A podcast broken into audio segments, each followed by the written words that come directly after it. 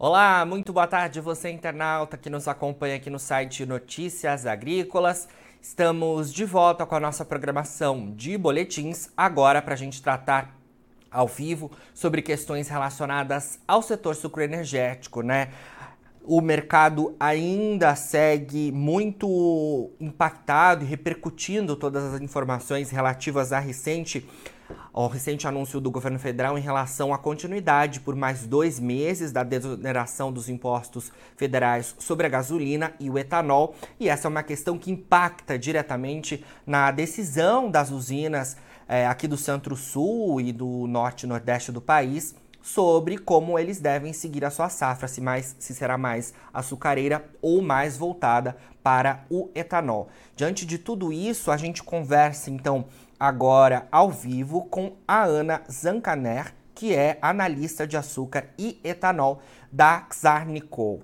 Ana, muito boa tarde. Obrigado por sua presença, por falar pela primeira vez aqui com a gente do Notícias Agrícolas sobre esse assunto que tem repercutido, não é? Muito obrigada pelo convite. É um prazer estar aqui conversando com vocês. Prazer é nosso, Ana. Bom, vamos seguir aí porque a gente tem muitas questões a falar sobre esse tópico, né, que, que influencia diretamente no setor sucroenergético. Para começar, como eu já introduzi né, questão da desoneração, a continuidade por mais dois meses do, do, do etanol e da gasolina. Como é que essa decisão do governo federal impacta diretamente no setor sucroenergético? O que, que vocês têm ouvido por aí? Então, para o etanol, essa decisão do governo de manter a desoneração, ela é muito negativa, né? A gasolina, ela tem um peso tributário muito maior que do etanol, né? Então, assim, se você desonera a gasolina, tudo bem, desonerou o etanol também, mas a gasolina tem quase um real uh, só de impostos, né? Enquanto que o etanol tem por volta de 24 centavos, então é um peso muito maior. Quando você desonera a gasolina, você pode o etanol a cair para você continuar uma paridade favorecendo o biocombustível, né? Isso limita o potencial de aumento de preço. Pra vocês terem uma ideia, assim, a título de comparação, uh, quando a gente estava rodando os nossos modelos no ano passado, e o governo estava prometendo, não, vai voltar o imposto, né? Não vamos manter a desoneração, mas, enfim, decidiram por manter. Uh, isso teria um, um, um upside de preço para etanol de 40 centavos durante a entre em termos de, a, numa base número 11, numa base açúcar, né, isso dá 200 pontos. Era muita coisa. Então, essa decisão do governo é muito negativa para o setor, porque ela acaba limitando o potencial de alta de preço do, do etanol. Né? Ao você deixar a gasolina mais barata, ela fica mais competitiva em relação ao etanol, o etanol tem que cair para você continuar mantendo essa, essa competitividade do biocombustível. Né? Com certeza, né? O, o setor sucroenergético tem acompanhado né, toda essa questão envolvendo os impostos sobre os combustíveis desde o ano passado, né? Desde a metade do ano. Esse foi um tópico que impactou na metade do ano passado as decisões né, relacionadas aí à fixação das usinas em relação ao açúcar ou etanol. E agora a gente volta a ter essa questão aí é, colocada em xeque. A gente tem é, essa decisão agora por dois meses, né? Qual que seria é, um indicativo para os próximos meses? Como é que a gente pode vir acompanhar isso, né? Como é que tá essa questão? O governo pode mudar de ideia, né? Eles podem mudar de ideia e, e, estender essa desoneração, né? Essa é, essa é a grande preocupação. Uh, mas do nosso ponto de vista aqui da Zane, com os nossos relatórios, né? A impressão que a gente tem é que o governo, primeiro que a declaração que eles deram foi assim, ah, vamos manter a desoneração por mais dois meses para a gente entrar na Petrobras e ver como que está lá, o que, que acontece, né? Então, isso, de certa maneira, é preocupante uh, em termos qual política de preço eles vão uh, decidir impor na Petrobras, se vão mudar, se vão continuar seguindo a paridade internacional, o que, é o que tudo indica, não vão, eles querem fazer uma fórmula nova, não falaram qual fórmula, né? Mas querem uh, deixar de seguir a movimentação internacional. E a preocupação é, tudo bem, eles podem voltar aos impostos, mas, por outro lado, eles podem uh, mudar a política de preço da Petrobras de uma maneira que reduza o preço na refinaria. Então, você tem a volta dos impostos, a gasolina não aumenta, ela fica onde está. Então, efetivamente, para o etanol, não é positivo. Né? Você acaba ficando no mesmo patamar que a gente está hoje, você limita, de novo, a alta de preços do, do etanol. Mas olhando, sim, em termos de comparação, né, que você falou em relação à próxima safra, uh, uh, como que, a, que, as usinas estão olhando, hoje uh, o horizonte, a visão que você tem do papel do etanol na matriz energética brasileira, ela deixa, tá, não temos mais algo positivo, né? Como você tinha desde que tinha, havia mudado a presença da Petrobras, com o impeachment da Dilma, que entrou Pedro Parente, eles começaram a fazer a política de preços internacionais, e aí você viu que o market share de hidratado, a participação do hidratado aumentou gradativamente uh, na matriz energética brasileira, chegando a 34% do market share. O ano passado fechou em 24%, é o menor patamar desde 2017. Né? Então, é uma combinação de tudo. Você acaba prejudicando né, o setor sucrocoleiro, porque você limita o upside, e você não incentiva os consumidores a abastecerem com biocombustível, porque ele não fica competitivo na bomba. Né? Então, hoje, é, o que a gente tem visto é as usinas, assim, com medo de ficar muito exposta a qualquer decisão que o governo tome, tentando uh, precificar, quando surge uma oportunidade, precificar o açúcar, tem conseguido precificar bem, a gente estima que por volta de 50% da safra que vem está precificada para açúcar, que é um patamar muito bom, né? E estão buscando margens positivas, né? Que com açúcar você consegue precificar, travar uma margem acima do custo de produção. E para o etanol, uh, dependendo da visão de preço que você tiver, talvez não seja uma realidade para a safra 23, 24. Claro. Ana, é, a tendência para a safra 2023-24, que começa aqui no centro-sul do país agora em abril, já era de ser mais açucareira, né?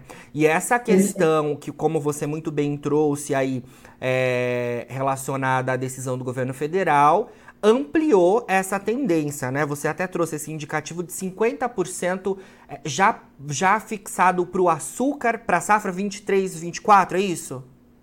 Isso, é em relação ao volume que as usinas vão produzir. Perfeito. Então, elas têm um volume né, de açúcar que vão produzir, desse volume de açúcar, elas estão por volta de 50% precificadas. Algumas, assim, o preço do açúcar estava muito bom, né? Deu uma caída, Deu uma caída. mas uh, elas olham muito em reais por tonelada, né? Então, quando o câmbio dá uma desvalorizada, você acaba puxando mais aí, fica acima de R$ 2.300 por tonelada, já é um patamar muito bom para elas, né? Então, a gente vê mais uh, as usinas precificando quando a gente atinge esse nível. Né? E, assim, voltando né, ao que você falou para a safra 23, 24, é exatamente isso uh, já era uma safra, assim, expectativa que era uma safra mais açucareira, uh, e isso só se confirma uh, com essas decisões que o governo tem tomado. Claro. É, de alguma forma, né, as unidades produtoras estão ali é, em busca de maior segurança, né? Isso é, é, natural, né, que se aconteça justamente diante de todas essas questões relacionadas aí ao etanol, como a gente muito bem pontuou. É, você mencionou que a gente teve aí nos últimos é, tempos o açúcar até caindo um pouquinho, né, Ana? A gente viu no final do ano passado um volume bastante um valor bastante até expressivo para o açúcar 11, açúcar bruto lá na Bolsa de Nova York, mas recuou um pouquinho.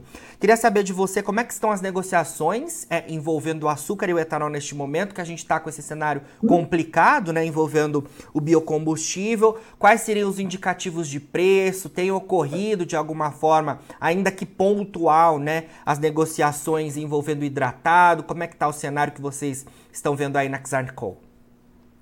Bom, para açúcar, né, uh, como eu mencionei, as usinas têm uh, procurado uh, precificar quando tem uma oportunidade muito boa, quando já por volta de 2.300. Né? Nessas últimas duas semanas, para ser sincero, por causa de uh, festa final de ano, não, não tem avançado muito a precificação, né? E o câmbio também deu uma recuada, ele estava 5,40 semana passada, hoje estava 5,20, então isso acaba deixando elas assim, meio esperando uma oportunidade melhor, porque elas já estão bem avançadas, né?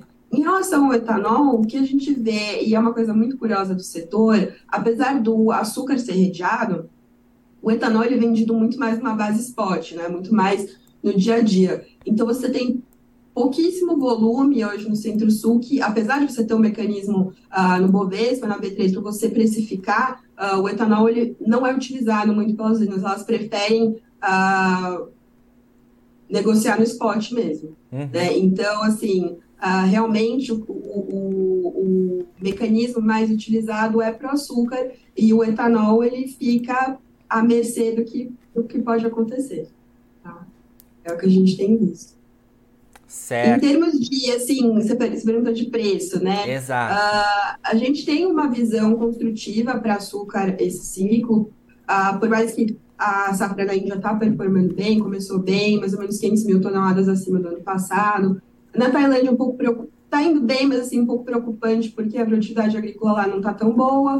Uh, mas, de uma maneira geral, o balanço uh, de trade flows que a gente fala, né, ele está mais apertado, né? Então, qualquer soluço uh, no hemisfério norte, que agora a predominância são os países produtores do hemisfério norte, qualquer soluço deixa o balanço mais apertado, né? Então, assim, a nossa visão, ela é construtiva para preço de açúcar, por volta de 19, 20 centavos, para etanol, já infelizmente, o nosso modelo aponta talvez uma safra, uma média de preço uh, por volta de R$ 2,55 por litro, o que ficaria, acho que, abaixo do custo de produção de muitas usinas aí do, do Centro-Sul. Né? Então, infelizmente, não é uma perspectiva nada positiva para etanol esse ano. A, a não ser, assim, claro, que o governo decida continuar a manter com a paridade internacional, o petróleo volte a 90, 100 dólares o barril, tudo pode acontecer, né? mas hoje a perspectiva é negativa. Excelente é, informação, Ana. Para a gente finalizar, então, até você já trouxe aí é, quais seriam as possibilidades, mas o fato é que a gente não consegue ter uma certeza de como é, pode ficar o mercado de combustíveis a partir do final de fevereiro, que é quando essa decisão do governo federal cai. É, se a gente terá a continuidade da desoneração, se eles modificam ali aquela política relacionada aos preços internacionais. A indicação é, do Jean Paul Prats para a presidência da Petrobras já foi formalizada, depende ali todo de um movimento relacionado ao conselho né, da estatal para que isso de fato ocorra. É, como é que a gente pode olhar essa indicação? Você já até trouxe algumas informações relativas a isso, né? É, como uma, a possibilidade, por exemplo, de modificação de como a gente tem visto a política de preços da Petrobras, olhando o cenário internacional. Mas como é que a gente pode olhar os próximos meses diante dessa indicação, diante, primeiro, da possibilidade de o governo voltar com os impostos, mas a gente já teve a informação de que vai continuar. É, é uma incógnita, né? É, é uma grande incógnita. E, assim, o, o, o Jean Paul Prats, ele foi muito vocal, uh, principalmente no ano passado, quando os preços da gasolina estavam muito altos, por inúmeras questões, né? Que não é só a questão uh, da tributação no Brasil. E ele era muito vocal contra a política de preço da paridade internacional da Petrobras, né? Uh, mas agora, esses dias, ele falou: não, não é bem assim, a gente não vai mexer, então tá muito difícil ver uh, que, que rumo que eles vão tomar. A nossa visão é que sim, é, é muito provável que a gente veja uma interferência. Eu acho que não, não, talvez nos moldes da época da Dilma, eu acho que hoje, do jeito que a Petrobras uh, tá, talvez seja inviável você fazer uma interferência tão grande, mas eu acho que alguma mudança uh, é esperada. Ah, que venha. A questão é, a mudança vai ser suficiente para compensar o aumento da tributação e deixar elas por elas nessa visão para preço de etanol, ou talvez essa política de preço seja feita de uma maneira que você tenha talvez um pouco de upside para etanol. E, infelizmente, acho que essa pergunta de um milhão de dólares que eu não sei responder, vai depender muito da decisão que o governo tomar. Mas, infelizmente, acho que na nossa visão, hoje a tendência, né, o que eles mostram, sim, é de interferência. A questão é quão interferência vamos ver. Vamos acompanhando então todas essas informações, né, Ana? De fato, é, são, é, é uma incógnita que o mercado ainda tem, mas a gente precisa ir, é, ir acompanhando tudo isso. É uma pena, né, que o etanol, a gente sempre faz questão de mencionar aqui, né, o etanol, um biocombustível, a gente é, aqui no Brasil é pioneiro, né, no etanol sendo utilizado como substitutivo da gasolina nos postos de combustíveis, né, é, contribuindo fortemente para a descarbonização, né, da, da nossa frota, algo que o mundo todo olha. A Índia, por exemplo, é, mais recentemente tem olhado para o trabalho que a gente tem feito com etanol, né? Então é uma pena, né, a gente ter, ter esse cenário. É uma pena. Um, um biocombustível. 50% da matriz energética brasileira hoje é dependente do etanol. 50%. Exato. Se a gente considerar anidro hidratado, né? Então, realmente, uh, se você não tem políticas que incentivem a produção e a continuidade, você, no, no, no, no último instante, você pode correr o risco de ter desabastecimento. Então, é uma coisa muito séria a, a, a ser levada. Né? Exato, com certeza. E um outro indicativo também, né? a gente teve aí recentemente, no início do ano de 2022, uma guerra acontecendo que impactou diretamente nas questões relacionadas ao petróleo, que é né, um fóssil, que a gasolina né, e o diesel são derivados dele, né, e que o preço também sofreu oscilações. Então, é, a gente tem uma alternativa brasileira aqui, né, plantada nos nossos campos, que pode favorecer muito. Uma pena ela estar sendo penalizada, no caso, o etanol, né? Pois é. Ana, obrigado pelas suas informações. Vamos seguir acompanhando aí todos esses indicativos. É claro que sempre que tiver novidades da Xarnicol, pode contar com a gente por aqui para trazer as, essas informações tão preciosas de vocês, tá bom? Muito obrigada pelo convite e se vocês gostar, gostar, gostaram do nosso uh, material, a gente tem a nossa plataforma que chama Zap, que é CZAPP. Uh, lá vocês podem achar nossos relatórios, as nossas visões de preço e sempre um prazer conversar com vocês. E muito obrigada pelo convite. Prazer é nosso, Ana. Claro que fica aí então a, a, as informações para vocês, para poderem acessar aí todo, todos esses dados relativos ao setor sucroenergético na plataforma da Xarnicol. E é claro que aqui no Notícias Agrícolas a gente vai seguir acompanhando todas as informações relativas ao mercado de combustíveis, o cenário né, envolvendo aí essas indecisões sobre os impostos, com impacto, é claro, para o setor sucroenergético. Agora, na finalização dos nossos boletins, você fica com as nossas redes sociais. Siga a gente por lá para se manter atualizado sobre todas as informações do agronegócio brasileiro. A gente fica por aqui, mas daqui a pouquinho tem mais boletins ao vivo.